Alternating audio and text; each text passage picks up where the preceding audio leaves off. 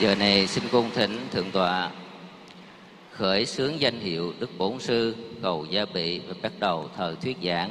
Nam mô bổn sư. nam mô bổn sư. Thích ca mâu ni phật. Nam mô bổn sư thích ca mâu ni phật nam mô bổn sư.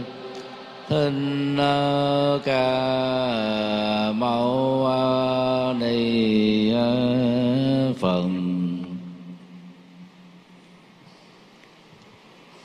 kính lại đức phật thích ca mâu ni. Vọng bái, đức trưởng lão quyền pháp chủ, giáo hội phật giáo việt nam. Kính thưa quý thầy, quý sư cô và cộng đồng phật tử, cảm ơn à, thượng tọa thích Giác hoàng đã có những lời giới thiệu à, rất cao quý đề tài, tôi kính gửi đến à, các thầy, các sư cô và các quý phật tử à, sáng hôm nay là lý tưởng sống. Xin lỗi, mục đích sống và lý tưởng phụng sự. Chủ đề của bài này đó nhấn mạnh đến à, việc chia sẻ các kinh nghiệm như tượng từ tội giác hoàng vừa nêu. Và đây cũng là chỉ đạo của đức quyền pháp chủ giáo hội phật giáo việt nam. Và tôi vinh dự là người à, chia sẻ buổi thứ hai sau đức pháp chủ. Quý vị sẽ còn có cơ hội à, lắng nghe năm chia sẻ khác của quý thượng tọa, phó viện trưởng học viện phế Việt Nam tại thành phố Hồ Chí Minh, cũng theo tinh thần à, kinh nghiệm và các ứng dụng trong đời sống thực tiễn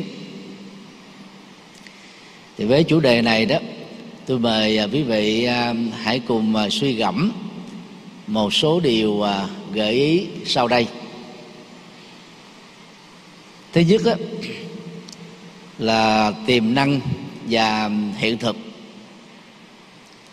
Chùa giác ngộ của tôi nơi tổ chức rất nhiều các khóa tu hàng tuần cho các nhóm lứa tuổi khác nhau các cháu à, mầm non và thiếu nhi từ 3 tuổi đến 12 tuổi đó, trung bình khoảng 400 đến 500 cháu sinh hoạt vào lúc 14 giờ thứ bảy. Các cháu sinh viên, học sinh, thanh thiếu niên, khoảng 500 cháu sinh hoạt vào chiều chủ nhật lúc 13 giờ 30 các cư sĩ Phật tử trung niên lão niên trung bình 600 người đó thì sinh hoạt vào sáng chủ nhật 7 giờ 30 vì à, tổ chức cho nhiều nhóm lứa tuổi khác nhau, tôi có cơ hội tương tác với nhiều thành phần xã hội khác nhau. Và phần lớn đó, giới trẻ đặt câu hỏi cho tôi đó đó là xin thầy cho một lời khuyên là con sẽ hoạch định tương lai của mình như thế nào? Thì câu trả lời của tôi phần lớn trong những tình huống này đó đó là gợi ý cho sinh viên đó. Hãy cân nhắc thật là kỹ. Thứ nhất đó, là mục đích sống. Nếu như chúng ta chỉ dừng lại ở uh, cơm áo gạo tiền thì cái mục tiêu thành tựu của người đó là gì? Có được một cái bằng cấp trong tay. Tốt nghiệp ra đó là được một công ty nào đó may mắn hơn là một tập đoàn nào đó tuyển dụng. Lúc đầu có thể là làm nhân viên có phước hơn để làm được trưởng phòng. Mỗi tháng á, từ 7 triệu cho đến 15 triệu. Hài lòng với cái thành quả và mục đích gắn đó đó thì các bạn trẻ sẽ không thể có được một cái tương lai chói sáng và đây cũng là mục tiêu mà phần lớn giới trẻ ngày nay hướng về. Sau đó là lập gia đình có con cháu sống một cuộc sống tương đối đầy đủ. Lý tưởng sống đó, nó vượt lên trên mục đích sống thông thường. Và người đó đặt sống đó, sẽ nỗ lực vượt qua các thử thách lớn làm lãnh đạo phải có bản lĩnh lãnh đạn. Về phương diện nghĩa đen lẫn nghĩa bóng. Lý tưởng sống đó, nó giúp cho chúng ta không bó buộc cái mục tiêu phấn đấu của mình đó, cho bản thân cho gia đình.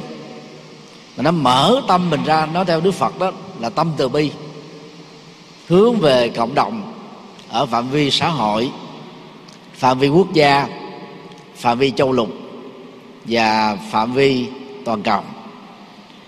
Như vậy, dầu là các cháu sinh viên, nhưng nếu từ hồi tuổi trẻ, tuổi đôi mươi, mà có tâm hướng về đến lý tưởng sống đó, thì các cháu sẽ không bị rơi vào các lối sống vô cảm, ích kỷ, đèn dai lấy tỏa. Và để làm công việc đó đó thì chúng ta cần nhận diện đó là mỗi con người về bản chất đó, là có nguồn tiềm năng đa dạng phong phú ngang nhau. Như cách mà đức phật đã nói chúng sinh là phật sẽ thành trong tương lai. Nhưng vấn đề đó là khai thác quặng mỏ tiềm năng này như thế nào thì để tạo ra rất nhiều sự khác biệt về hệ giá trị và tương lai mà nói theo dân gian đó là số phận của mỗi con người có cái quyền tự quyết được luật pháp bảo hộ. Chúng ta thử hình dung à, từ một búp sen nhồi lên giữa chừng nước, trên mặt nước, nở vài cánh, nở một phân nửa, nở trọn vẹn. Và đó là hoa sen. Kinh à, hoa sen chánh pháp siêu việt. Gọi tắt là kinh hoa sen. Đức phật gợi ý và dẫn dắt chúng ta trên con đường phát triển để biến cái tiềm năng trở thành một hiện thực. Nhưng mà có rất nhiều người trong số đó đã không chấp nhận hiện thực này. Cho nên trong kinh pháp hoa có mô tả rất nhiều vị rời khỏi pháp hội hoa sen vì bị sốc hàng toàn tập nói theo ngôn ngữ hiện đại đó. Không chấp nhận được và nghĩ rằng đức phật chắc lẽ là đã già rồi, lú lẫn rồi. Nên nói những điều mà nó không có thể chấp nhận được. Đó là những tình huống mà đức phật gọi là không thể độ được những người không có duyên. Hoặc là bị bệnh thỏa mãn, hoặc là bệnh cố chấp, hoặc là bệnh không có nhu cầu, hoặc là bệnh thiếu phấn đấu hoặc là bệnh nghĩ rằng nó, nó vượt khỏi cái tầm với của mình. Những con người như thế đó thì hầu như là sẽ bị tuột hậu lại ở sau lưng.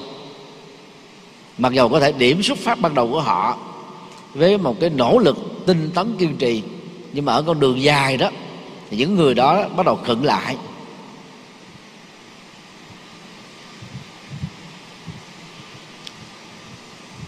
Vào năm 2003 à, Mark Zuckerberg là một sinh viên nghèo tại trường đại học Harvard.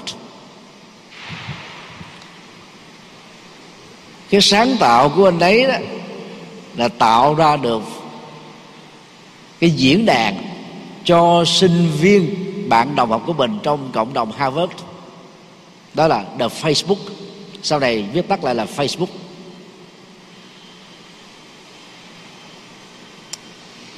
Phát minh ra phương thức truyền thông theo mạng xã hội. Vào thời điểm đó là một đóng góp cực kỳ to lớn trên nền tảng của công nghệ hiện đại. Và đó là cái tiêu điểm của cuộc cách mạng công nghiệp lần thứ tư, bắt đầu vào năm 2010 một số khác thì đánh dấu đó là từ năm 2000 như vậy từ một chàng sinh viên nghèo, mỗi tháng còn không đủ tiền trả tiền thuê nhà, đóng học phí, phải đi làm thuê. Ngày nay, Mark Zuckerberg trở thành tỷ phú trẻ nhất thế giới và là tỷ phú phá kỷ lục trong các tỷ phú trẻ trong lịch sử nhân loại. Sở hữu được gần 100 ngàn tỷ Mỹ Kim chỉ nhờ vào tập đoàn Facebook, một ứng dụng truyền thông mạng xã hội, có cộng đồng quốc tế sử dụng nhiều nhất trên hành tinh. Thì đó là những cái ví dụ về tính tiềm năng trở thành hiện thực. Mà trong kinh thì ờ, các thầy, các sư cô biết rất rõ là đức phật nói, hàng có bốn đá, điều không nên khinh thường. Trong đó đó, một hoàng tử trẻ sẽ trở thành là đại dương hay là đại đế trong tương lai, một chú tiểu nhỏ sẽ trở thành đó đại hòa thượng, bậc cao tăng, thánh tăng và có thể là thành phật trong tương lai. Một cháu ấu niên ba tuổi sẽ có thể trở thành là quốc dương hay là nguyên thủ quốc gia trong tương lai. Vấn đề đó là làm thế nào để cái kho tàng tiềm năng ở mỗi con người vốn điểm xuất phát là gần như giống nhau ở kiếp này có thể có khác nhau về hạt giống ở những kiếp trước. Để có thể trở thành hiện thực mà chúng ta cần đến. Niềm tin vào tiềm năng. Niềm tin vào phương pháp để khai thác tiềm năng sẽ giúp cho chúng ta biến ước mơ trở thành hiện thực. Đó là vấn đề đầu tiên. Rất mong à, các thầy, các sư cô cùng suy gẫm. Vấn đề thứ hai kiến thức, phương pháp và kỹ năng ở cấp sinh viên của đại học. Thì các thầy, các sư cô lần lượt trải qua chương trình cử nhân, thạc sĩ và tiến sĩ. Không chỉ là ngành Phật học và một số ngành có liên hệ. Thì trong trình độ cử nhân ở học kỳ đầu tiên, có khi là học kỳ thứ hai chúng ta đã được hướng dẫn về phương pháp nghiên cứu. Mà vào những năm 2006 cho đến 2010 đó, thì tôi phụ trách về môn này. Rồi sau đó tôi bận quá, thỉnh mời các vị khác phụ trách. Và gần đây đó thì học viện mời tôi tiếp tục phụ trách lại môn này. Nếu chúng ta chịu khó, nắm vững các phương pháp nghiên cứu thì từ một nhà sư mà phần lớn là xuất gia từ nhỏ ở chùa. Kiến thức về sự đời đó gần như là không có. Sự đời chúng ta chưa từng trải qua. Nhưng bằng cái phương pháp này chúng ta sẽ có đủ các kiến thức về thế học để có thể biến chúng trở thành đó, dữ liệu và công cụ để phục vụ cho việc truyền bá chân lý Phật. Cho nên nếu nắm vững, học giỏi và học thành công môn phương pháp nghiên có cái cơ hội đóng góp rất nhiều trong tương lai. Tôi thì may mắn là nắm vững về vấn đề này. Thì năm 1997 sau khi ờ, tốt nghiệp thạc sĩ triết học tại đọc Delhi thì tôi được à, tuyển thẳng lên tiến sĩ. Trong cái nền giáo dục của Ấn Độ đó nó cũng giống như nền giáo dục của Anh.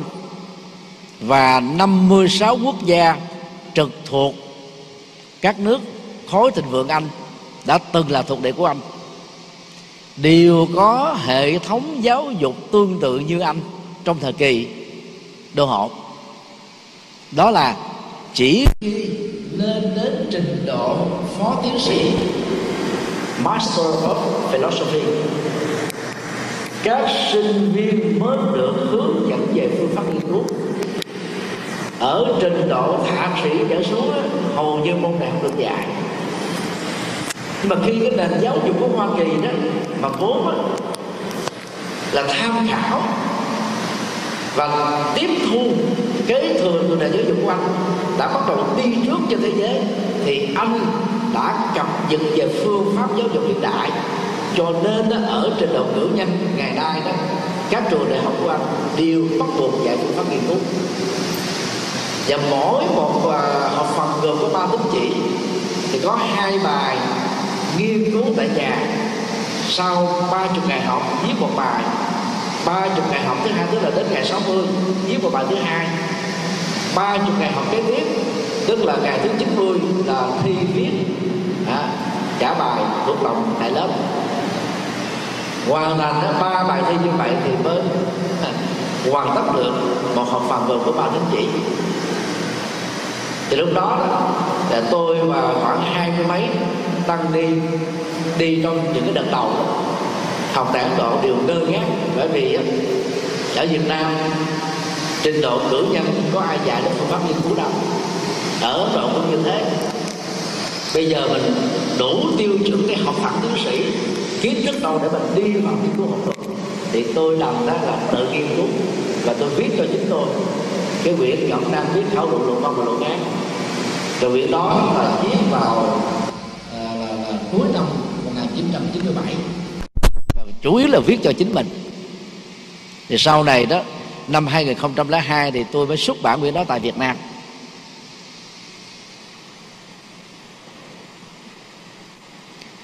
Về phương diện khái niệm á, kiến thức là sự hiểu biết của chúng ta về một chủ đề một vấn đề một sự kiện. Trên nền tảng của học kế thừa kiến thức từ trường lớp hoặc là do chúng ta tự tư duy.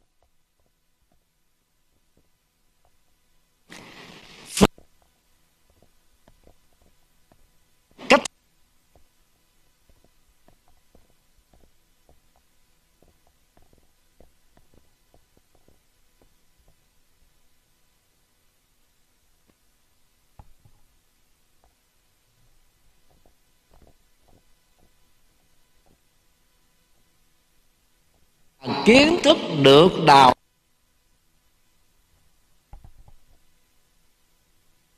một nhiệm vụ một cái công việc cụ thể nào đó nên giáo dục hiện tại chỉ mới nhấn mạnh đến kiến thức phương pháp cung cấp thông tin hoàn toàn không dạy về kỹ năng và đây là mảng thiếu sót lớn của nền giáo dục hiện đại cũng là cái lịch sử giáo dục trên cái cõi này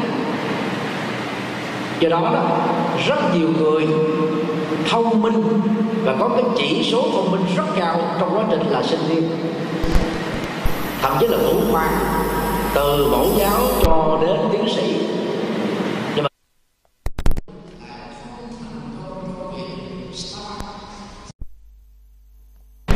thì vấn đề nó nằm ở chỗ này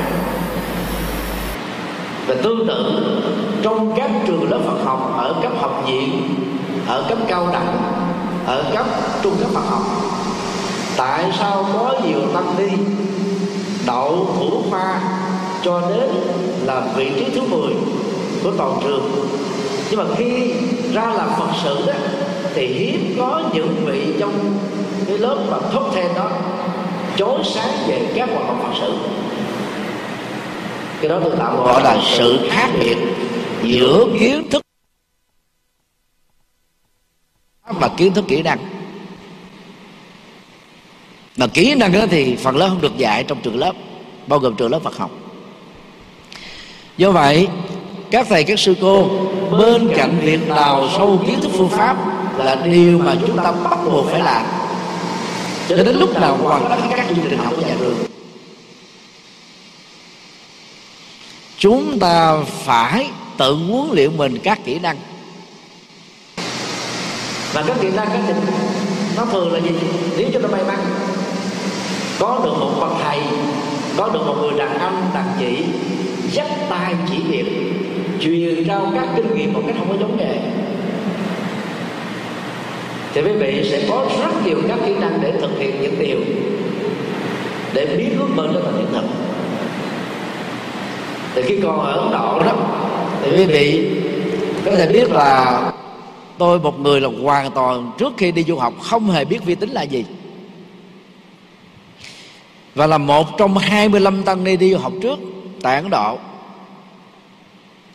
Thì tôi đã nhờ một thầy cụ thể đó là thầy Hạnh Tấn, ở Đức, cũng là bạn của tôi. Rất giỏi về vi tính dẫn tôi đi đến cái chợ bán vi tính lớn nhất tại nước Ấn Độ đó là thủ đô Delhi. Và khi mà đi mua từng bộ phận để lắp ráp một cái máy vi tính á, thì tôi đều thâu băng và tôi ghi chép tay lại bằng cách là tôi hỏi. Sau đó đó mua các phần mềm install các phần mềm vào trong máy vi tính thì tôi cũng ghi chi tiết vừa thông băng và vừa ghi chép lại bằng cách đó đó, một tuần lễ sau, khi các tầng ni khóa ba, lúc đó là có được mấy chục người, tốt nghiệp và cũng là bạn đồng học của tôi tôi may mắn là học một năm rưỡi tôi đi đi trước. Thì các vị hai năm rưỡi sau mới vào đi qua. Và thời điểm đó là tôi là người khóa ba duy nhất đi du học. Thì tôi có cơ hội giúp lại cho các bạn đồng học của mình bằng cách là tôi dẫn họ đi tới chợ vi tính mua vi tính lắp ráp máy vi tính rồi nạp các phần mềm vi tính và hướng dẫn việc sử dụng các phần mềm vi tính.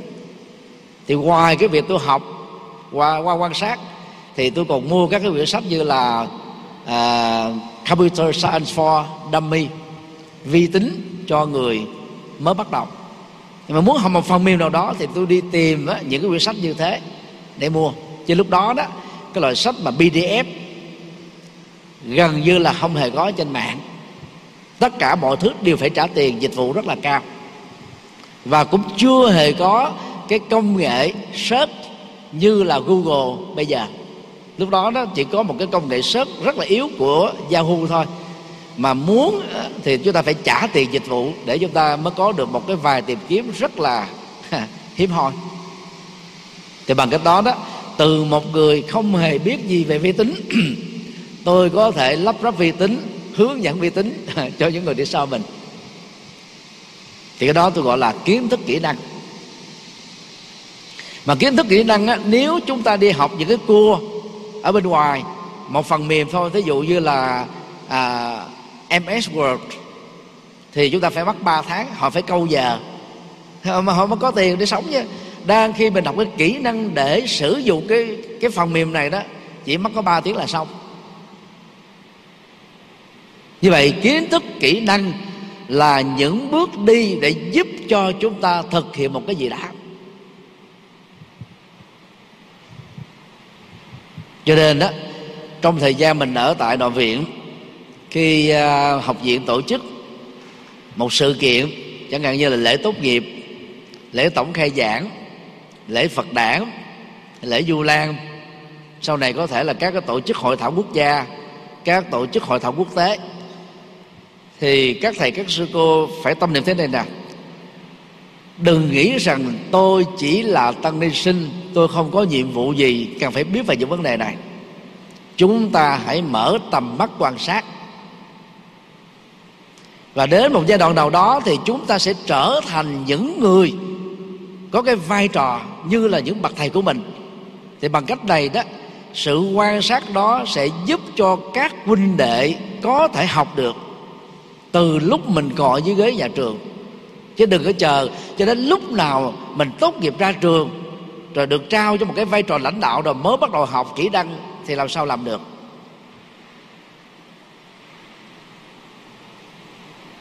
Những giám đốc, tổng giám đốc là CEO của các công ty lớn, các tập đoàn đa quốc gia. Khi tuyển dụng nhân sự đó, chưa hẳn người ta tuyển dụng một người có kiến thức nhiều, mà ta tuyển dụng vào một người đó là có cái tinh thần phấn đấu nhiều, có tinh thần kỷ luật cao và có tinh thần sáng kiến. Thì từ không biết, chỉ cần được truyền trao kiến thức phương pháp và kiến thức kỹ năng sau một thời gian ngắn, những người đó có thể trở thành chuyên gia trong lĩnh vực được đào luyện. Cho nên bằng cách học quan sát, cách học tiếp thu, song song với cái tinh thần sáng tạo đó, thì các thầy, các sư cô đó, khi tốt nghiệp, dù chỉ là cái chương trình cử nhân, tại học viện chúng ta ta là đủ sức làm các phật sự cần thiết. Và chúng ta hãy tìm việc tham gia sung phong vào tình nguyện vào. Tức là đi đầu.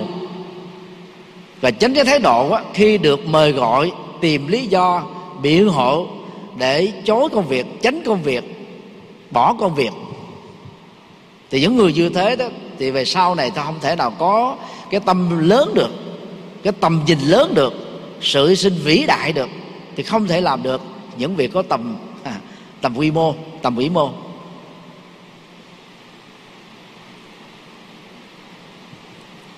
Vấn đề thứ ba, học tiếp hay là ngừng lại sau chương trình cử nhân? Đây là câu hỏi mà phần lớn các tăng ni ở học kỳ cuối cùng của học viện đặt ra là sau khi tôi tốt nghiệp và nắm được cái bằng cấp cử nhân Phật học trong tay, tôi nên làm cái gì? Nếu quý vị hỏi tôi câu hỏi đó đó thì tôi sẽ hỏi lại quý vị như thế này. Mục đích và lý tưởng phụng sự của thầy và của sư cô là như thế nào tôi sẽ góp ý. Nếu quý vị có nguyện vọng đi theo con đường giáo dục, tiếp nối lý tưởng của các bậc thầy tổ của mình, đã dày công sáng lập ra học viện, dày công lãnh đạo học viện, dày công phát triển học viện thì cái bằng cử nhân Phật học, dù quý vị may mắn, đạt được thủ khoa, chẳng là cái gì hết đó. sau năm 1975 cho đến năm 1995 cái giai đoạn hai thập niên mà Việt Nam chúng ta bị cấm vận bởi Hoa Kỳ do chiến tranh lạnh và cũng là cái sự trả đũa của Hoa Kỳ đối với cái sự thất bại, thảm hại của Hoa Kỳ tại Việt Nam. Nền giáo dục của Việt Nam bị lạc hậu so với khu vực và toàn cầu. Cho nên lúc đó đó, các giáo sư được phong hàm giáo sư, thực ra đó là thủ tướng phong. Và những vị như thế phần lớn chỉ có bằng cử nhân mà thôi. Nhưng mà cái thành tích, những đóng góp to lớn của họ cho nền giáo dục Việt Nam trong giai đoạn hậu chiến là cực kỳ đáng được trân trọng. Cho nên thời điểm đó, cử nhân là ghê gớm lắm. Và bây giờ khi à, từ năm 1995 chúng ta đã có ban giao với Mỹ, mọi thứ được thay đổi nền giáo dục Việt Nam ngày càng được phát triển và có chỗ đứng, nằm trong top của 2.000 trường đại học. Trên toàn cầu chúng ta có được khoảng một chục trường như thế. Thì ngay cả bằng tiến sĩ cũng chưa là cái gì ghê gớm. Chứ huống hộ đó là trình độ cử nhân. Cho nên nếu chúng ta có lý tưởng làm giảng viên ở các trường đại học hoặc là tối thiểu là giảng viên của các hệ cao đẳng Phật học hoặc là các cái trường đó, dạy có những cái lĩnh vực liên hệ đến Phật học thì các thầy các sư cô nên dành thêm vài năm để học tiếp. Vì nó quá cái cái cái cái lứa tuổi á, viết chữ cũng không vô được. Thì trong thế hệ của tôi đó thì tôi được xem là người may mắn đi học trước đi học sớm thì mặc dầu tôi thua nhỏ hơn à, các vị khóa một phần lớn là 10 tuổi cho đến 15 tuổi nhưng mà tôi lại may mắn được đi học cùng thời. Thượng tọa thích tâm đức ni trưởng à, thích nữ à, tính liên là đi đầu tiên sau năm 75 vào năm 1991 Hòa thượng Thích Chân Thiện đi vào năm 1992 Thượng tọa Thích Minh Thành, Ni sư Phụng Liên, đi vào năm 1993 Thì đến năm 1994 đó, Thì phần lớn đó à, là các tăng ni sinh tốt nghiệp khóa 2 Và tôi là người khóa 3 duy nhất đi vào cái tốt này. Và khóa 3 thì tốt nghiệp vào năm 1997 cho nên nhóm khóa 3 đi học nhiều nhất thì bắt đầu có mặt tại Ấn Độ vào năm 1997 cho nên khi tốt nghiệp đó thì mặc dầu tôi nhỏ hơn à, quý tôn đức của các cái khóa trước à, từ 10 tuổi đến 15 tuổi nhưng mà tốt nghiệp là cùng thời. Phần lớn tôi tốt nghiệp còn sớm hơn nhiều vị khác. Vì tôi tốt nghiệp vào năm 2001 nhắc cái điều này đó thì tôi chỉ muốn khích lệ quý thầy quý sư cô. Thế hệ khóa một trải qua rất nhiều các khó khăn đi học muộn trong một giai đoạn có nhiều điều kiện khó khăn khách quan và thử thách. Mà các vị cũng đã bỏ lại sau lưng cái cơ hội làm chủ trì. Thì trong số những người đi học khóa một đó, thì có hòa thượng Bửu Chánh xin lỗi có hai đó. Có hòa thượng Bửu Chánh đã là chủ trì của thiền viện Phước Sơn 52 hecta và chủ trì thêm ngồi nhiều ngôi chùa nữa cũng phải ghép khép lại cái hoạt động điều hành sinh hoạt tu học của một ngôi chùa và nhiều ngôi chùa trực thuộc để hoàn tất chương trình học tiến sĩ ở tại Ấn Độ về phía ni giới đó thì ni sư Huệ Liên là người tốt nghiệp khóa 1 đi học vào vào vào khoảng năm 1995 hả? Sau là 95 và cũng đã tốt nghiệp được hai bằng tiến sĩ tại Ấn Độ và cũng phải gác lại cái việc làm chủ trì trong vòng gần một chục năm và lúc đó các vị đó đều là trên 40 hết rồi. Còn bây giờ đó, trưởng lão hòa thượng, quyền pháp chủ, rất là thương các huynh đệ trẻ. Cho nên ngài đã chủ trương đó, trong mùa an cư thì cho có cơ hội học thêm học kỳ thứ ba, như các trường đại học tiên tiến nhất trên thế giới. Như vậy nếu học điều thì chứ trong vòng 3 năm là các tăng ni sinh có thể hoàn tất chương trình cử nhân Phật học và người học ở mức độ trung bình đó, ba năm rưỡi là có thể hoàn tất cái chương trình cử nhân à. Thì lúc đó nếu mình tốt nghiệp ra trường mới có 22 cho đến 25 tuổi. Cái tuổi đó là quá trẻ so với thế hệ của chúng tôi, so với thế hệ của khóa 1 và khóa 2 thì ở cái tuổi đó đó, cái sức học và sự tiếp thu vẫn rất là còn minh mẫn. Ở 40 tuổi trở lên là việc mà tiếp thu một cái mới rất là khó. Phần lớn bắt đầu chúng ta sống với cái gì? Kinh nghiệm và tuổi 60 là số với thói quen.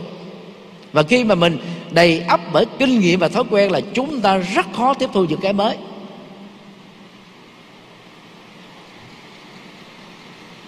Do đó tôi rất mong các thầy, các sư cô có lý tưởng làm giáo dục, có lý tưởng làm hoàng pháp, có lý tưởng tương tác với cộng đồng và xã hội, có lý tưởng đối với thổi các tôn giáo, đối thoại các triết học để làm nổi bật được và giúp cho nhiều thành phần trí thức đến với đạo Phật. Thì chúng ta nên chịu khó bỏ ra thêm trung bình là 5 năm. Nếu quý vị tốt nghiệp ở tuổi 22 5 năm mới có 27 tuổi. Tôi tốt nghiệp tiến sĩ năm, tôi 33 tuổi. Lúc đó tôi là người tốt nghiệp tiến sĩ trẻ nhất của cộng đồng Phật giáo Việt Nam. Nhưng mà so với bạn bè của tôi Thì tôi già hơn họ trung bình là 8 tuổi. Họ 27 tuổi là họ tốt nghiệp tiến sĩ, Tôi đến 33 tuổi. Đó là một cái phần chúng ta thấy rõ được cái khó khăn Trong cái bối cảnh xã hội Việt Nam thời đó. Còn nếu lý tưởng phụng sự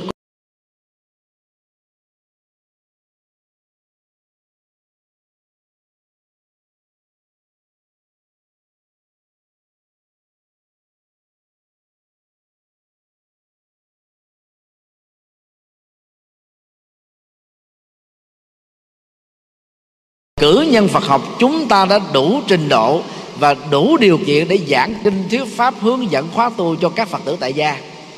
Vấn đề là chúng ta cần cái sự chuẩn mực về đời sống giới hạnh. Để thành phần cư sĩ tại gia đó, họ tôn trọng mình như là bậc thầy tinh thần của họ. Phải thật sự gương mẫu, phải giữ hình ảnh của tăng đoàn. Và phát triển thêm lý tưởng sống trên tinh thần của Bồ Tát đạo, thì chúng ta sẽ làm được rất nhiều việc.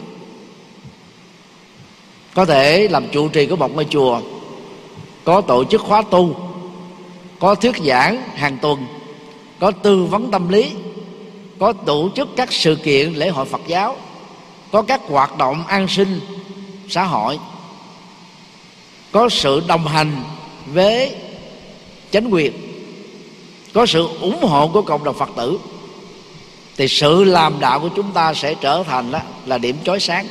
Thì dầu quý vị vẫn còn trẻ ở tuổi chưa được 30 quý vị sẽ nhanh chóng được thừa nhận bởi cộng đồng được thừa nhận bởi chính quyền được thừa nhận bởi à, những bậc thầy lãnh đạo giáo hội đi trước. Vậy cái cơ hội đóng góp sẽ mở ra chúng ta rất là nhiều điều mà suốt mấy chục năm còn lại, chúng ta đóng góp còn không hết, cho đến lúc nào chết tái sanh làm tiếp.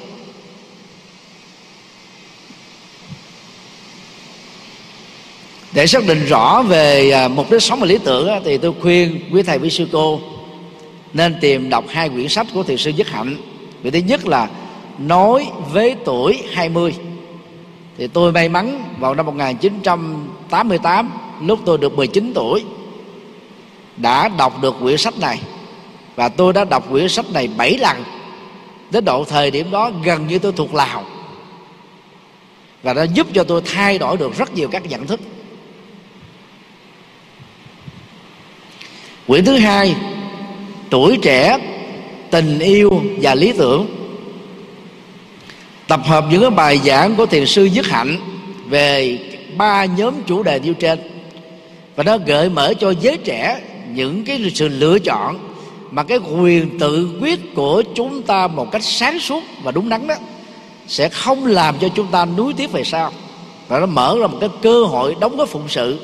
Và điều đó nó tạo ra các hệ giá trị đặc biệt trong cuộc đời chúng ta. Và điều này nó mang lại lợi ích cho cộng đồng.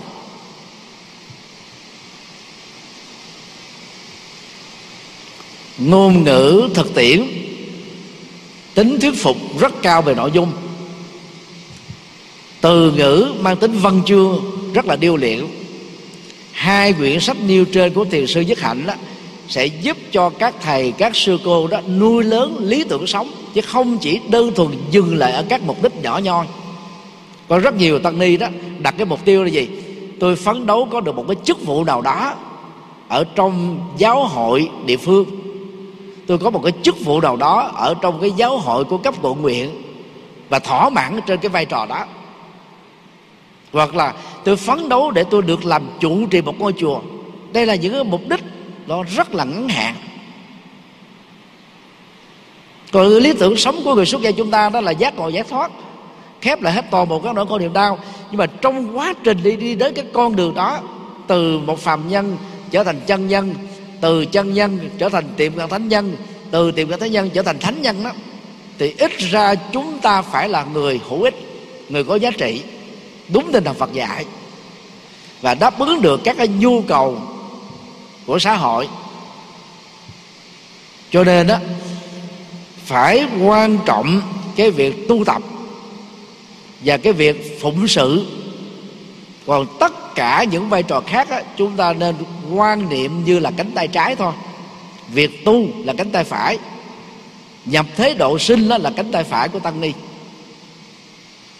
nên làm song song hai vấn đề này. Vấn đề thứ tư, ở trong nước hay là đi nước ngoài? Thú thật với các huynh đệ đó, từ năm 1988 cho đến năm 1995 tôi nỗ lực đi vượt biên 16 lần và cả 16 lần đều thất bại lý do mà tôi bị thất bại là vì tôi không có đủ cái số vàng ba cây mà các chủ tàu ở giai đoạn đó đưa ra cái quy định. Chùa giác ngộ nơi tôi ở đó thì có hơn một chục thầy lớn đi vượt biên thành công nhờ sự ủng hộ của các phật tử tại gia. Thì cái giai đoạn đó phật giáo gặp rất nhiều các khó khăn khách quan. Đó. nhưng năm 2003 2005 tôi đi thuyết pháp tại châu Úc 3 tháng mỗi lần. 2004, 2006, 2007, 2008 thì tôi là một trong các tân sĩ Việt Nam đi thuyết giảng đầu tiên ở Hoa Kỳ. Mỗi lần như vậy là hai tháng rưỡi. Thì ngay cái lần đầu tiên vào năm 2003 có các Phật tử đang nghe giảng đó sau buổi giảng thì họ nói với tôi đó nếu mà tôi có nhu cầu họ sẽ giúp cúng dường cho tôi 10 hecta và có thể hỗ trợ giai đoạn đầu để xây dựng một ngôi chùa tại Úc với điều kiện là tôi phải ở lại luôn. Và năm 2004 khi có mặt giảng ở tại Texas Hoa Kỳ thì một gia đình triệu phú của Việt Nam à, cũng gặp tôi và dẫn tôi đi đến 20 hecta đất đã có một căn nhà sẵn và ông và vợ của ông hứa rằng đó nếu tôi quan hỷ thì sẽ hỗ trợ ở lại để hành đạo tại Hoa Kỳ. Mặc dù rất là cảm kích rất là hạnh phúc khi mình và được uh, các phật tử họ ngỏ lại như vậy họ tin tưởng mình họ quý trọng mình họ ủng hộ mình. Sau khi tôi giảng xong hai tháng rưỡi vào năm 2004 thì cái quyết định của tôi tới gia đình đó và gặp lại họ, cảm ơn nhưng mà tôi không có nhu cầu ở lại Mỹ. 16 lần đi dược biên không thành công. Mỗi một lần tốn mấy chỉ vàng, có bao nhiêu tiền, gom góp được là tôi đổ dồn đi dược biên hết. Mà khi có cơ hội được mời ở lại, tôi vẫn quyết định là nói không. Là bởi vì làm đạo tại Việt Nam, chúng ta có nhiều Phật sự để làm làm quanh năm suốt tháng, làm mỗi ngày, làm hoài không hết. Đang khi hành đạo của cộng đồng Việt Nam mình ở hải ngoại đó, dù là ở Hoa Kỳ, hay là ở Úc Châu, Canada, hay là châu Âu, tôi đã đều đi hết rồi. Mỗi một lần tôi đi như vậy, trung bình là hai tiếng đến hai tháng đến 3 tháng. Và tôi cũng là một trong những người rất ngoại lệ, lịch giảng là đầy đặc mỗi ngày riêng ngày chủ nhật tôi được mời giảng đến hai buổi cho đến ba buổi. Hiếm có một giảng sư ở Việt Nam nào có được cái lịch giảng dày đặc như tôi ở hải ngoại. Nhưng mà tôi vẫn quyết định là làm đạo ở Việt Nam. Là bởi vì đó, mỗi một giảng đường ở hải ngoại vào ngày chủ nhật, ngôi chùa nào có đẳng cấp, có uy tín về hành trì, có thiếu pháp, có mở khóa tu, thì được khoảng 200 phật tử hội tụ về còn đại đa số là bốn chục phật tử ba chục phật tử năm chục phật tử. Mỗi một năm á, nó chỉ có ba cái sự kiện lớn. Đó là mùa tết mùa phật đản mùa du lan. Thì cộng đồng người Việt Nam á, người ta dành thời gian đó về có khi là 500 người 700 người. Còn ở những ngôi chùa nhỏ khoảng 200 người là hết rồi thế bây giờ chúng ta cứ đặt lên bằng cân đi. Nếu chúng ta có lý tưởng phụng sự thì nên nhớ lời của Đức Phật này các đệ tử à, hãy đi, truyền bá chân lý toàn thiện ở đoạn đầu, toàn thiện đoạn giữa, toàn thiện đoạn cuối. Vì phúc lệ an là hạnh phúc cho số đông. Chứ Đức Phật không có dạy là cho số ít. Cho đến thời điểm này đó, thì chùa giác ngộ của tôi có khoảng hai chục thầy đã định cư và có thể sanh và có quốc tịch ở Mỹ. Thì trong số đó là mới đi trong vòng là chục năm 10 người đó trong số đó là đi chục năm trở lại đây. Mặc dầu đó, tôi cũng à, hung đúc tinh thần lý tưởng để phụng sự nhưng mà số anh em trẻ đó vẫn đam mê có nhu cầu để được định cư trở thành công dân của Hoa Kỳ. Vì ở đó thoải mái về tinh thần không gian sống rất là đầy đủ tiền ích vật chất rất là đầy đủ. Nhưng mà sống ở môi trường như vậy đó thì cái lý tưởng phụng sự của chúng ta nó bị chết dần nó bị teo lại dần nó bị giảm lại dần nó bị nhỏ lại dần thì trong số các giảng sư đi giảng ở hải ngoại đó thì tôi là người thứ hai sau trưởng lão thích thanh từ. Trưởng lão thích thanh từ để đi hoa kỳ vào năm 1900 uh, à, xin lỗi đi đi hoa kỳ vào năm 2000 đó là lần đầu tiên ngài đi sang hoa kỳ. Thì đến năm 2004 là tôi là người thứ hai đi giảng cùng khắp các tiểu bang. Thì khi mình tiếp xúc rồi mình mới thấy là những giới hạn làm đạo. Nếu muốn định cư ở nước ngoài thì quý vị nên bắt chước. Thiền sư dứt hạnh làm đạo cho cộng đồng quốc tế và nhỏ hơn đó là cái cộng đồng bản địa. Của những người nói ngôn ngữ bản địa chứ không phải là chỉ giới hạn cái phạm vi mình làm đạo cho cộng đồng người Việt Nam. Hoặc quý vị nên bắt chước cái cộng đồng Tây Tạng, nhỏ bé về dân số. Nhưng mà cái dấn thân của họ trong phạm vi toàn cầu là rất lớn. Ở nước Pháp, họ giảng tiếng Pháp ở Đức họ giảng tiếng Đức ở Mỹ Anh Úc họ giảng bằng tiếng Anh.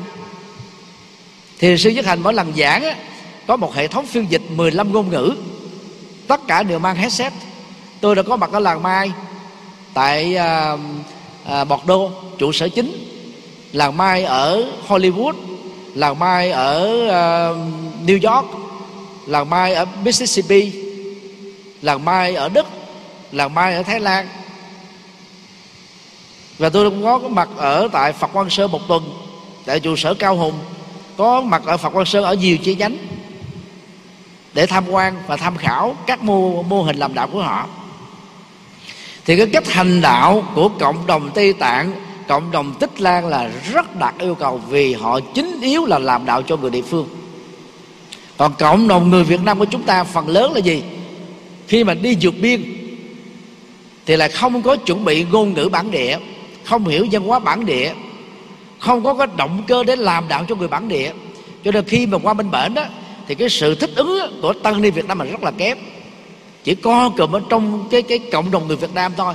Và theo dự đoán của tôi ba chục năm nữa cộng đồng Việt Nam mình ở nước ngoài sẽ rơi vào cái khủng hoảng nghiêm trọng. Đó là các chùa không có người kế thừa trụ trì. Khi các vị trong cái thế hệ đi vượt biên qua đời mà phần lớn hiện nay đó là U70, U80 nếu quý vị ấy may mắn sống đến 90 tuổi, trăm tuổi thì sau khi cái vị đó chết ai sẽ kế thừa đây? Lúc đó đó thì cộng đồng người Việt Nam mình tại hải ngoại sẽ giống như là cộng đồng Trung Quốc ở tại Hawaii. Mà 200 năm trước á, họ đã có mặt dày đặc xây rất nhiều chùa. Nhưng mà cuối cùng á, các nhà sư Trung Quốc trụ trì ở từ bên Trung Quốc không muốn qua qua kỳ để làm đạo. Và khi mà qua qua kỳ làm đạo thì không biết tiếng Anh mà người sinh ra và lớn lên đó tại Hoa Kỳ dù là có gốc là Trung Quốc không biết tiếng Tàu chỉ biết tiếng Anh. Thì cái sự truyền thông đó là một cái cái rào cản lớn làm sao làm được? Mà đưa tăng ni ở Việt Nam sang Hoa Kỳ, Canada, Úc và châu Âu thì sẽ bị gọi là gán ghép một chiếc nón cối. Đây là ngôi chùa quốc danh đây là ngôi chùa cộng sản đây là cánh tay nối dài của chủ nghĩa cộng sản. Cho nên nó phần lớn không dám bảo lãnh đó là những khó khăn của chúng ta. Do đó, nếu quý vị có lý tưởng lớn, với mục tiêu ngắn hạn, trung hạn, dài hạn là đổ được cho nhiều người, thì việc chọn Việt Nam là địa điểm thích hợp nhất. Chúng ta có 98 triệu dân. Riêng thành phố Hồ Chí Minh đó tối thiểu là 13 triệu dân, cộng thêm cái dân cư ở các tỉnh thành khác đến làm việc, sinh sống tại Việt tại, tại thành phố Hồ Chí Minh đó thì chúng ta có 15 triệu dân. Cái số lượng người lớn như thế cộng đồng to như thế nó bằng đến mười mấy quốc gia của châu Âu gộp lại. Tha hồ mà làm làm hoài cũng không hết hết giờ chứ không hết việc.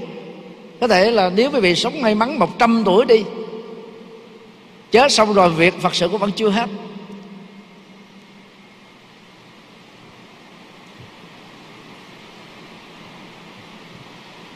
Và rất nhiều thầy trẻ, trong đó có 10 thầy ở chùa của tôi. Trước khi đi hoa kỳ á, cũng lên đăng nghĩ tôi tôi cũng thuyết phục. Nhưng mà rồi mỗi người có quyền tự quyết, mình cũng đâu có bắt buộc được. Trong con số đó có có người là đệ tử xuất gia của tôi. Thì các vị đó đều trả lời thế này là thầy cho con đi đi, giới thiệu cho con đi. Con đi một hai năm, con học tiếng anh thật là giỏi, xong con sẽ về việt nam để phụng sự. Tôi trả lời đó đó là nói nói chê cho vui, mà thực tế là nói dốc cho vui thôi đã đi hoa kỳ, canada, úc, châu âu xong rồi, không ai muốn về hết trơn á. Vì cái môi trường sống đó nó an nhàn quá, nó thoải mái quá, nó tự do quá. Và người ta không có muốn quay một cái, trở về một cái quốc gia mà về cái cái điều kiện kinh tế, điều kiện phát triển về mọi mặt kém hơn. Từ một cái chỗ khổ, chỗ cực, chỗ thiếu kém qua một cái nơi thuận lợi hơn thì nó rất là dễ. Nhưng mà từ một cái nơi thuận lợi để quay trở về một cái nơi khó khăn hơn thì không ai muốn hết chứ mà đúng là như vậy. Các thầy học trò của tôi và đệ tử của tôi ở chùa của tôi đi sau thời gian gọi điện thoại về đâu muốn về nữa đâu. Phấn đấu có được thẻ sinh. Là biết cách làm 14 tháng là có thẻ xanh ở Mỹ rồi. Rồi sau đó phấn đấu học tiếng Anh để thi được cái bằng à, có được công dân à, của Hoa Kỳ rồi cũng đâu có về. Thì trong ờ, năm lần đi thuyết giảng tại Hoa Kỳ, thì tôi cũng là người may mắn á, thuyết giảng tại chùa của 11 giáo hội Việt Nam. Và tiếp xúc được lãnh đạo của cộng đồng Phật giáo Việt Nam ở vai trò quan trọng nhất. Cái đó cũng là cái may mắn thì qua cái may mắn đó tôi mới có cơ hội để học hỏi và lắng nghe tâm tình của các bậc cao tăng lãnh đạo Phật giáo Việt Nam mình ở hải ngoại những khó khăn trong việc làm đạo. Một trong những vị mà tôi rất kính đó là trưởng lão thích giác duyên. Vào những cái năm 97 thì quý vị biết là chỉ có trưởng lão giác duyên đó, mỗi lần mà dẫn phái đoàn đi hành hương sang Ấn Độ đó mời hết các tăng ni Việt Nam ra và cho mỗi người 100 đô. 100 đô vào thời điểm đó là cực kỳ lớn. Đang khi các phái đoàn của giáo hội Phật giáo Việt Nam thống nhất, mặc dầu đó trưởng các đoàn có thể cũng có tình cảm, thương các thầy, các sư cô Việt Nam gặp nhiều khó khăn trong vấn đề du học, nhưng không dám tiếp xúc. Đừng nói chi đó là tổ chức một cái tiệc để chiêu đãi và sau đó tặng cho mọi người 100 đô. Thì đến năm 2004 khi mà tôi sang Hoa Kỳ giảng trưởng lão thích giác viên rước tôi ở phi trường đó, tôi vô cùng ngạc nhiên. Ngài lúc đó là khoảng 75 tuổi 76 tuổi gì đó. Ngài tự lái xe một mình đi một chiếc xe hơi rất cũ kỹ có thể là mua 10 năm trước rồi. Bán người ta có thể người ta không mua cho người ta cũng không nhận rất là tiện tặng. Và cái ngôi chùa pháp viện minh đăng quang tổ đình đó, của hệ thống khắc sĩ ở tại hoa kỳ. Rất nhỏ bé và ngài sống chỉ có một mình. Mỗi sáng tự pha trà tự nấu cơm. Trong cái phòng của ngài đó có mấy cái bán cassette to với hai cái hộp. Ngài tự tay của mình bỏ vào trong mấy cái hộp đó để tự sang cái đĩa ra. Một sang một có 10 cái máy như vậy thì cứ mỗi một lần nữa hay là bấm 10 10 cái máy thì sang ra được 10 cái băng cassette thép rồi ngài đó mới tự bỏ mấy cái băng cassette thép đó vào cái bao thơ, ghi cái địa chỉ bằng tay của mình, ra bưu điện để gỡ tặng cho các phật tử. Bằng cách hành đạo rất là rất là cực khổ này đó, là hòa thượng thích giác viên đã xây được rất nhiều ngôi chùa. Của hệ phái khắc sĩ ở tại mỹ?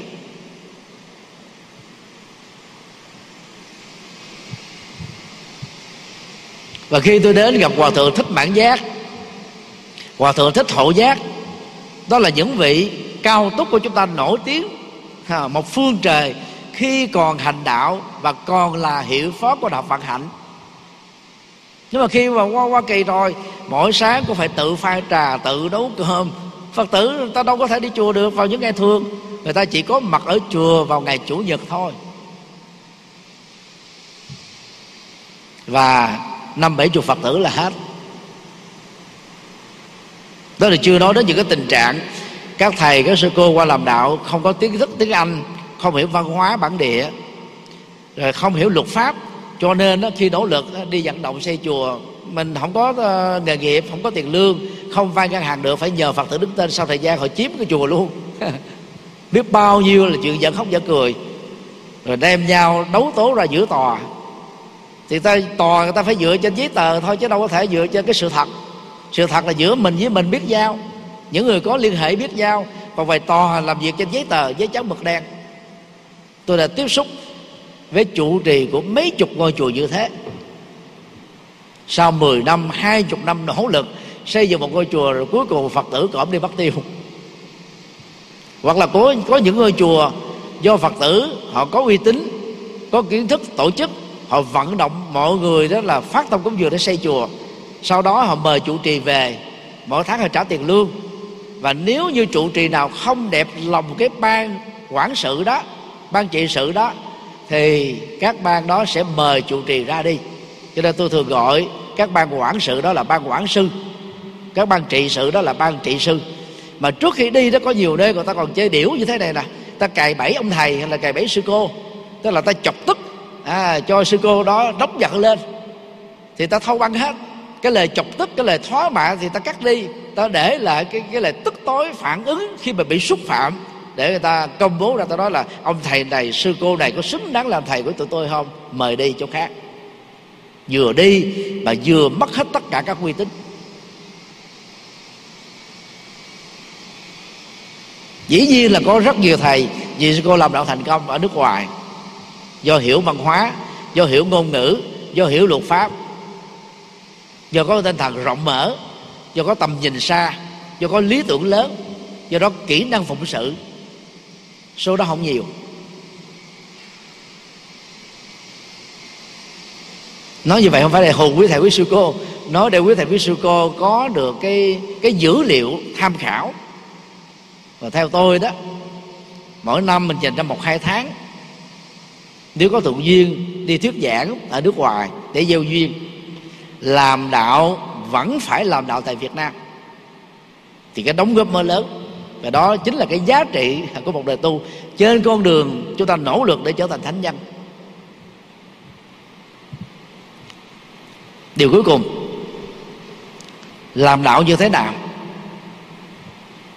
Câu trả lời của tôi đó, quý vị hãy quan sát à, những đầu bếp giỏi đầu bếp giỏi, không có nghĩa là đầu bếp đoạt được quán quân trong các kỳ thi đầu bếp được tổ chức cấp quốc tế, cấp quốc gia hay là cấp tỉnh thành. Mà là đầu bếp tạo ra những cái khẩu vị mà thực khách đi ăn lần thứ nhất, muốn quay lại lần thứ hai. Khi quay lại lần thứ hai thì dẫn thêm bạn bè và người thân để có mặt thêm lần thứ ba. Và cứ như thế, họ mang cái cơ hội làm giàu cho chủ nhà hàng đó. Quý vị cứ đi quan sát ở các cái uh, vệ đường đó. Có những cái tiệm đó có những cái quán rất là lụp sụp. Mà tại sao nó có cái chục xe bếp dừng lại? Và hành khách đó xuống ăn nùm nước từ sáng cho đến 12 giờ khuya. Nhưng ở kế bên đó cũng có bao nhiêu món đó và thậm chí là ngon hấp dẫn hơn. Mà tại sao lại không có thực khách? Tất cả nó đều thuộc về cái kỹ năng niêm nếm thỏa mãn được cái khẩu vị.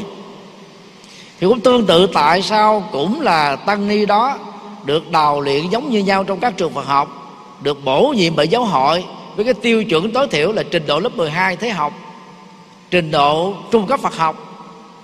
Rồi học các cái lớp đó là quản lý hành chánh, học các cái vừa là lớp đó là hạ, được huấn luyện đào tạo gần như là giống nhau. Mà tại sao chùa thì nó giống như là bà đanh.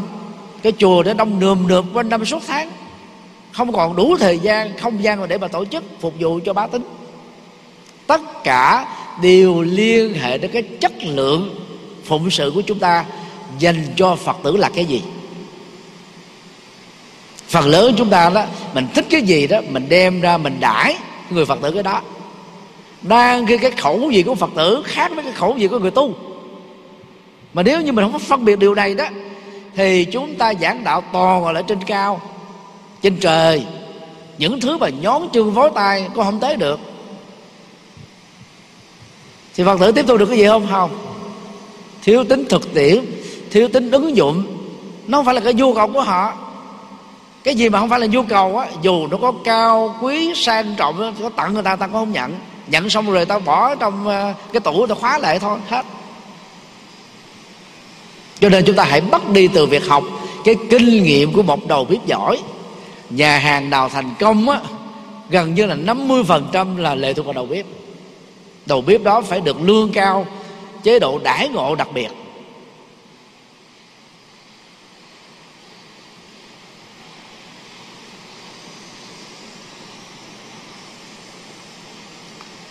Lời tuyên huấn của Đức Phật đối với 60 a lá là tiên mà hồi nãy tôi mới chích một đoạn đó.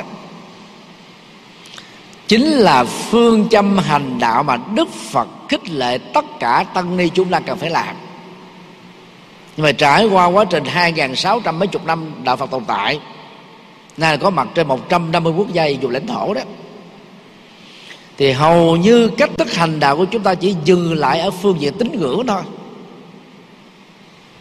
Đôi lúc rồi tôi nói hơi bị sốc hàng chút có một số vị khó tính thì, thì không chịu không quan hỷ thậm chí là chống đối. Thì cái cách mà tôi phân tích hơi nôm na nó như thế này nè. Chúng ta có nghi thức cầu an bao gồm cầu an kinh phổ môn cầu an kinh dược sư dành cho người già và người bệnh. Chúng ta có nghi thức cầu siêu hoặc là kinh a di đà hoặc là kinh địa tạng dành cho người chết và các lễ dỗ hàng năm chúng ta có nghi thức sám hối hồng danh, sám hối tam thiên phật, ngũ bách danh dạng phật. Và các các sám pháp từ bi thị sám, lưu hoàng sám, địa tạng sám pháp một liên sám pháp pháp qua sám pháp và nhiều sám pháp, dành cho người có tội về luật pháp và có lỗi về dân sự. Đó là cách mà ngọc sư quốc lâm của trung hoa đã thiết kế ra cái ghi thức độc tụng và ứng dụng trên toàn quốc của trung hoa nhiều thế kỷ trước. Trong đó đó 70% là nội dung của tịnh độ tông 20% á, là nội dung của mật tông. Chỉ có 10% là nội dung của thiền tông được áp dụng ngồi thiền trước khi tụng kinh và đi thiền hành hết.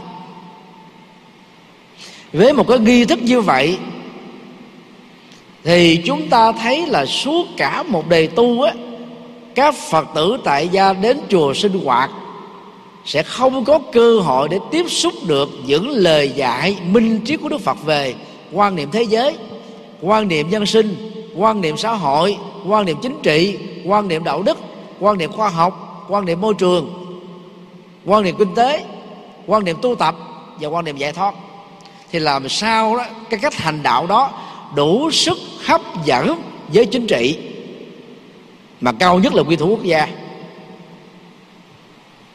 Với doanh nhân phần lớn là những người có sạn có sỏi trong đầu mới có thể trụ vững được sau nhiều năm lập nghiệp mà không bị phá sản. Với trí thức kiến thức phương pháp kiến thức chuyên môn kiến thức thông tin kiến thức sự kiện của họ rất đầy đủ mà đôi lúc à, thành phần trí thức tăng lên chúng ta chưa chắc bằng họ về phương diện thế học bây giờ chúng ta thử so sánh cách thức làm đạo của đức phật trong vòng một năm đầu sau khi giác ngộ. Hai nhân vật được ngài quan tâm, đầu tiên đó là đạo sĩ Adara, chết trước khi Đức Phật giác ngộ 7 ngày. Đạo sĩ Uddaka Ramabutta chết trước Đức Phật giác ngộ một ngày. Sau đó Đức Phật hướng tâm về năm anh em Kiều Trần Như, năm bạn đồng tu. Đây là năm đạo sĩ trẻ thực ra Kiều Trần Như lớn lớn hơn Đức Phật khoảng 25 tuổi. Và ông cũng là một trong năm đạo, xin lỗi, một trong các đạo sĩ lỗi lạc được vua tịnh phạn mời về trong lễ đặt tên cho thái tử. Và ông cũng là thầy của thái tử tất đạt đa trong suốt 29 năm làm thái tử đông cung. Rồi cuối cùng trở thành là bạn của đức phật. Rồi cuối cùng trở thành đệ tử đức phật, một hiện tượng tôn giáo rất là hiếm có. 55 đệ tử a la hán kế tiếp là ai? Đó là các triệu số triệu phú, nhóm gia xá, ở tại sa nát kế đến là ba đạo sĩ lỗi lạc nhất bây giờ, đó là ba anh em ca diếp, Mahakasapa. Và dưới chúng của họ là một ngàn một trăm năm chục các đạo sĩ trẻ Của đồng thời cải đạo xuất gia tập thể đi theo Đức Phật. Một hiện tượng cải đạo từ cộng đồng tu sĩ chưa từng có tiền lệ và chưa từng có một cái cơ hội lặp lại lần thứ hai cho đến bây giờ sau đó Đức Phật có độ vua Tần Bà Sa La với chính trị. Quý vị nhớ là trên con đường từ bỏ hai vị thầy khai tâm Adara và Uttaka từ Vesali đi đến Magat, thì các nhà tư vấn chính trị của đức, của của vua Bibisara Tamasala đó đặt ra một cái cái cái kế hoạch. Nói chung là một âm mưu. Thì cái kế hoạch âm mưu này đó là muốn biết coi cái động cơ của sĩ đạt thang Gautama đi đến ma gắt này là vì chính trị hay là vì tâm linh. Cho nên cái bẫy đó đặt ra là gì? Thứ nhất là một cái đại lễ tế đàn. Hàng 500 con bò 500 con cừu 500 con dê, con heo chuẩn bị giết. Để tế Brahma, thần sáng thế của đạo Bà La Môn.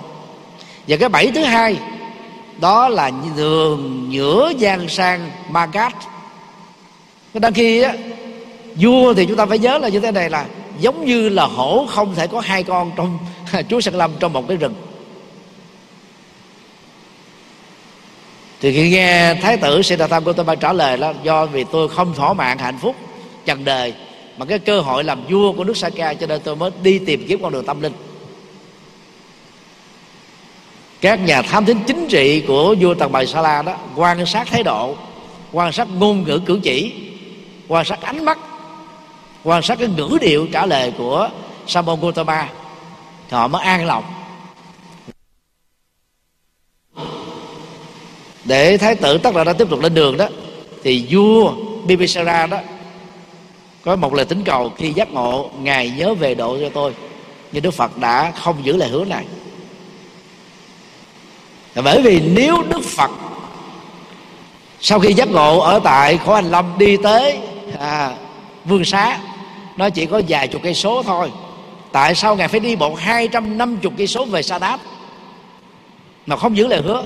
Bởi vì đó, ba anh em ca diếp là thầy tôn giáo của vua Bibisara. Nếu Đức Phật Thích Ca giữ lời hứa và độ liền cho Bibisara, thì Đức Phật sẽ trở thành đối thủ tôn giáo của ba anh em ca diếp. Cho nên Đức Phật phải đi một con đường vòng. Cuối cùng, sau khi độ một ngàn năm trăm, một ngàn một trăm mấy chục. Thầy trò của ba diếp là thì Đức Phật mới độ Tàu bà Sa La. Đối tượng trong một năm đầu đó là gì? Giới đạo sĩ, tức là giới thông thái nhất về phương diện tôn giáo. Giới kinh doanh, tức là những người giàu nhất trong xã hội. Giới chính trị, mà lớn nhất, mạnh nhất, siêu cường nhất. Đó là vua Bibisara của Magadh trong số 16 tiểu bang thuộc liên bang cộng quản độ lúc bây giờ. Bây giờ chúng ta thử đánh giá là cái thức mà mình làm đạo ngày nay là cái gì? Người già, người bệnh, người chết, người có tội, người thất nghiệp à, người già, người tàn tật à, người dưỡng lão, trẻ mồ côi. Còn ba thành phần đẳng cấp của xã hội, nắm toàn bộ xã hội, chi phối toàn bộ xã hội với chính trị, với kinh doanh và với tri thức thì hầu như cách làm đạo của chúng ta không hề quan tâm. Cho nên đó khi họ vào chùa họ cảm thấy là gì? Nó có cái gì đó trống vắng lắm họ không đến lâu.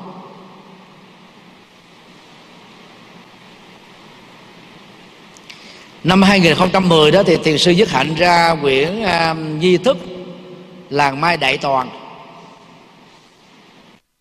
25 bài kinh có khoảng năm kinh đó, đại thừa còn lại đó là kinh tạng Bali và A Hàm. Thì vào năm 1992 đó thì tôi cũng tình cờ làm công việc đó.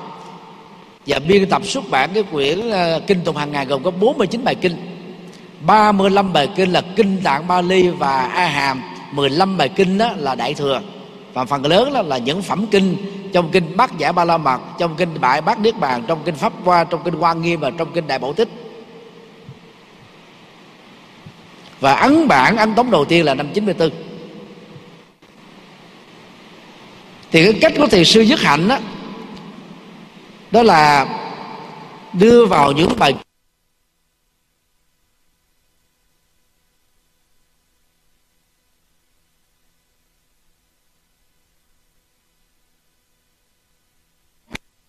nên mới được học ha còn ở trong giảng dạy cho quần chúng trong các cái nghi thức tụng niệm thì không có đề cập đến. Và đọc những nghi thức như vậy đó, thì ngoài chúng ta có được cái kiến thức, hệ thống được những lời dạy minh triết, quan trọng nhất của đức phật, chúng ta sẽ không rơi vào cái tình trạng là gì? Chưa đọc mà mình đã có cảm giác mình đã hiểu rồi. Khi trì tụng một bài kinh nào đó quanh năm suốt tháng, chúng ta không có cái cái nguồn động lực để khám phá nữa. Nó quá quen thuộc, nó trở thành là già về tâm lý mặc dầu đó một bài kinh nó có nhiều cái thông điệp có nhiều lớp ý nghĩa có thể là 10 năm trước ở trình độ thấp chúng ta chưa nhìn ra. 10 năm sau ở trình độ cao 10 năm sau ở trình độ thực nghiệm 10 năm sau ở trình độ quản trị chúng ta sẽ hiểu và tiếp nhận cái bài kinh đó khác. Cái đó là có. Nhưng mà đọc mỗi ngày thì chưa đọc chúng ta có cảm giác mình đã hiểu hết rồi. Nó không đợi, nó không làm cho chúng ta hứng thú nữa. Cho nên nó phải đổi những bài kinh khác nhau mỗi ngày để giúp cho mình có thể hiểu hơn. Vì vậy thực phẩm là cái tạo ra sức khỏe hoặc là bệnh tật. Thì cái nghi thức đọc tụng á, nó là thức ăn tinh thần của tăng ni và phật tử. Cho nên tôi mạnh dạn kêu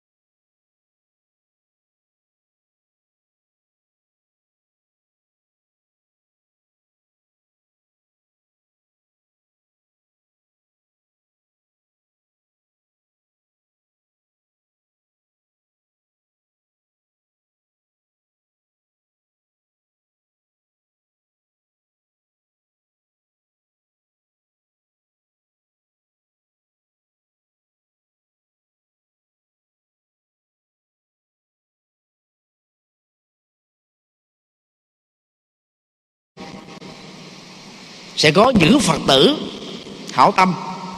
Họ là những người nhà giàu. Họ đã từng trải qua cái lặng đận trong mê tín dị đoan. Họ đã từng bị gài bẫy. Họ đã từng bị, gọi là, hù dọa. Họ đã từng bị dẫn dắt.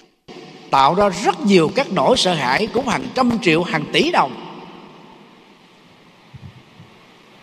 Nhưng mà khi mà họ tiếp cận được cái cách giảng đạo, đi theo cái việc khai thác trí tuệ, đạo đức và thiện họ bừng tỉnh và bỏ hết tất cả mê tín đó họ đóng góp. Và khi mà đến đóng góp á, cái việc của chùa giác ngộ các anh chị này xem còn hơn là việc của cá nhân mình và gia đình mình. Không chỉ là đóng góp chất xám thời gian tâm huyết mà còn đóng góp luôn tiền bạc. Tôi khể số việc gì họ hy sinh đóng góp việc đó. Là bởi vì họ thấy cái lý tưởng đó là lý tưởng tốt.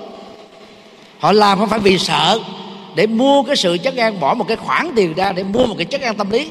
Giống như chúng ta mua một cái bảo hiểm cao cấp. 100 triệu thì khi với vị lỡ mà có nằm ở bệnh viện, mỗi một ngày nằm với vị hưởng được 200 đô ở trong bệnh viện. Và toàn bộ mọi chi phí dạ, là bên bảo hiểm họ lo hết. Họ phát tâm đồng hành với các phật sự vì họ hiểu biết được rằng là làm công việc đó đó là một lý tưởng lớn đóng góp lớn, tạo ra hệ giá trị lớn. Đó là từ sự hiểu biết, nó khác với làm do nỗi sợ hãi. Cho nên đó, chỉ cần có lý tưởng lớn, cái tâm phụng sự lớn, nỗ việc, nỗ lực làm việc lợi ích lớn, thì tự động từ con số không zero chúng ta sẽ có từ từ và có được những gì mà chúng ta muốn tôi nói nãy giờ không phải là tôi tự cao về tôi đâu. Nói để cho quý vị thấy, với một người kém phước như tôi, thân từ một gia đình nghèo mạt riệp, với một cái thân tướng xấu xí, có thể là xấu nhất trong cộng đồng tăng ni ở trên quốc tế chứ không phải riêng gì Việt Nam. Mà tôi còn được một vài thành quả nho nhỏ như vậy. Thì huống hồ các thầy, các sư cô được học Phật từ nhỏ các tiện ích ở trong nội viện không thiếu một cái gì miễn phí một trăm phần trăm. Với cái tuổi trẻ, nhiệt quyết tính năng động, giàu nghị lực, thì chắc chắn rằng các vị sẽ phải thành tựu tối thiểu là tương đương hoặc là cao hơn các thế hệ đi trước. Và đó chính là những gợi ý để quý thầy có thể, quý sư cô có thể chọn lựa mục đích sống của mình là gì và lý tưởng phụng sự mình là gì.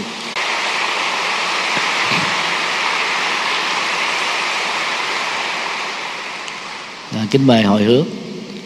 Quyền à, đem à, công à, à, này. Hướng về khâm thân cả đề tử và chúng sanh đều chọn thành phân à, đạo